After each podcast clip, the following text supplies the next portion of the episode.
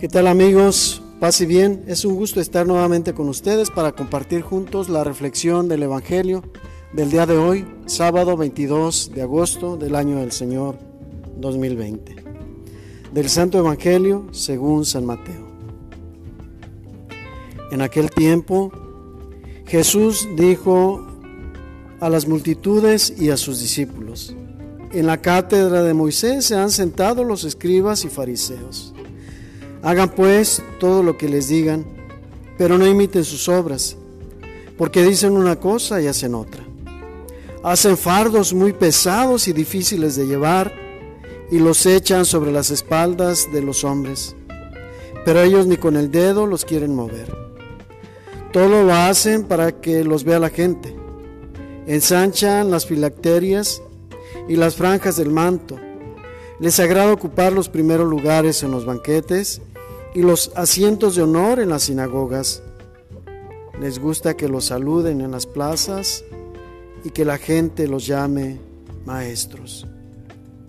Ustedes, en cambio, no dejen que los llamen maestros, porque no tienen más que un maestro, y todos ustedes son hermanos.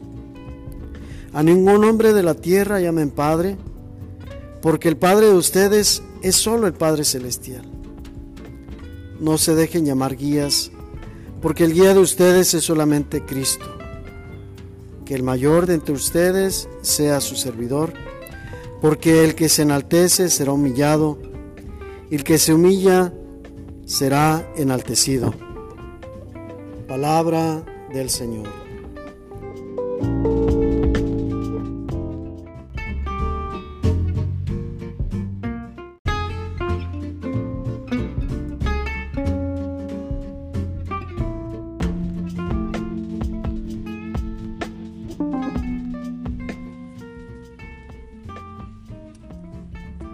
En esta pericopa del Evangelio podemos enfocar nuestra atención en la persona humana, en dos aspectos primordiales de acuerdo al tema que se trata el día de hoy. Primero, que nuestra vida esté en congruencia con aquellos ideales que tengamos para poder llevar también en congruencia nuestra vida con la fe en aquello que creemos. El otro punto es que la naturaleza humana tiene en su interior una manera de aprender a través de mimetización. Es decir, el aprendizaje natural de nosotros es en base a imitar lo que vemos en los demás.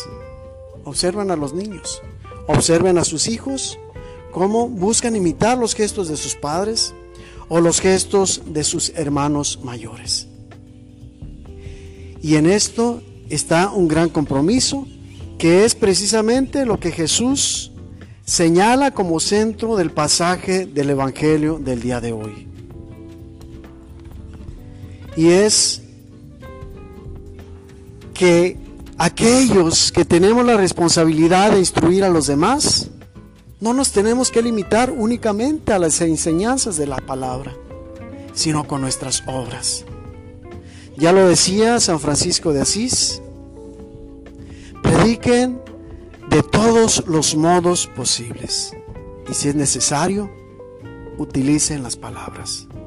Porque hermanos, sabemos que las palabras convencen pero el ejemplo arrastra.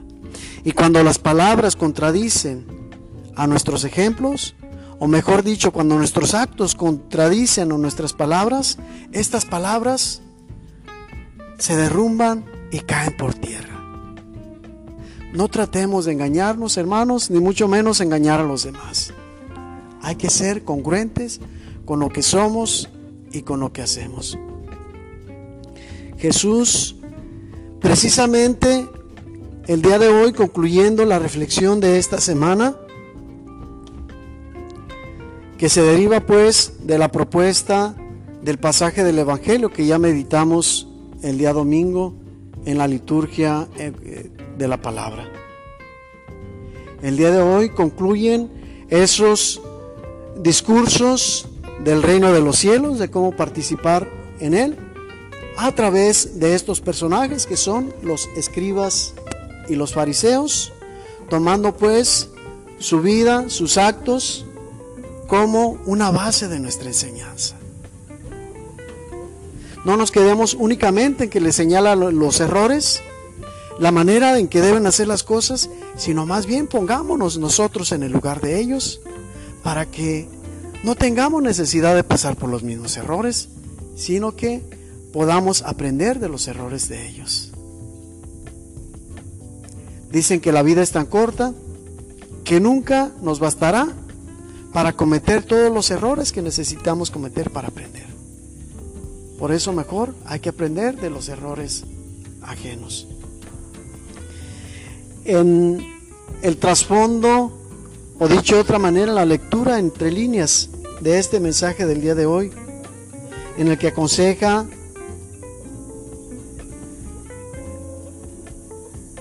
hacer aquello que está escrito en la, ley que repiten los escribas y fariseos, sin dejarse contrariar por sus actos, que son precisamente contradictorios a estas palabras, para que podamos sacar el provecho. Si nuestros maestros se equivocan, no cometamos el error de, por desilusionarnos de ellos, echar por tierra toda la enseñanza.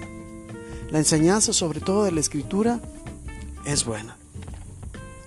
Decía en el trasfondo está aquella actitud que hemos de tener para lograr seguir adelante en esta enseñanza, en este crecimiento en la fe, con la esperanza pues del reino de los cielos, que es, decíamos ayer, el amor, pero hoy se viene complementado por la humildad, que ya en esta semana hemos, hemos comentado también. Recordemos, estamos cerrando la semana con esta reflexión. En la sencillez y en la humildad hemos de llevar esta enseñanza de Jesús para poder hacerla efectiva en nuestra vida. Y nos lo recalca cuando nos dice, a nadie llamen maestro porque todos ustedes son hermanos. Es decir, no hay ninguno que sea superior a los demás.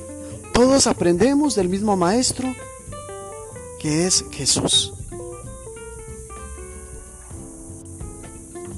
Reconociendo esta verdad de la fraternidad que ya ayer reflexionábamos durante todo el espacio, podemos protegernos de que la vanagloria arruine toda aquella enseñanza que Dios a través de nuestros propios hermanos nos ha venido trayendo en Jesucristo. La otra exhortación que nos recomienda y también va ligada a esta otra eh, eh, exhortación de la vida fraterna es de la vida filial. A nadie llamen Padre porque uno solo, uno solo es el Padre de todos ustedes, el Padre Celestial. Por eso San Francisco cuando dejó las riquezas y entregó a su Padre todo lo que, lo que tenía, que le había dado él, incluso la ropa que llevaba puesta, dijo esta gran verdad. Y repitámosla nosotros y digámosla día a día. De ahora en adelante solamente diré, Padre nuestro que estás en el cielo. Que Dios pues nos ayude a ser buenos hermanos como Jesús nos enseñó y buenos hijos de Dios como Jesús nos mostró en su vida y que nuestra vida sea un ejemplo para los demás. Procuremos pues que nuestras palabras no sean contradichas con nuestros actos, sino más bien confirmadas con ellos. Y así alcanzaremos la santidad y lograremos que los demás también busquen la santidad. La fraternidad aquí en la tierra se va a llevar a su plenitud en el reino de los cielos. Hasta entonces, hermanos, que Dios nos bendiga y que nos ayude pues a llevar por obra esta reflexión del día de hoy.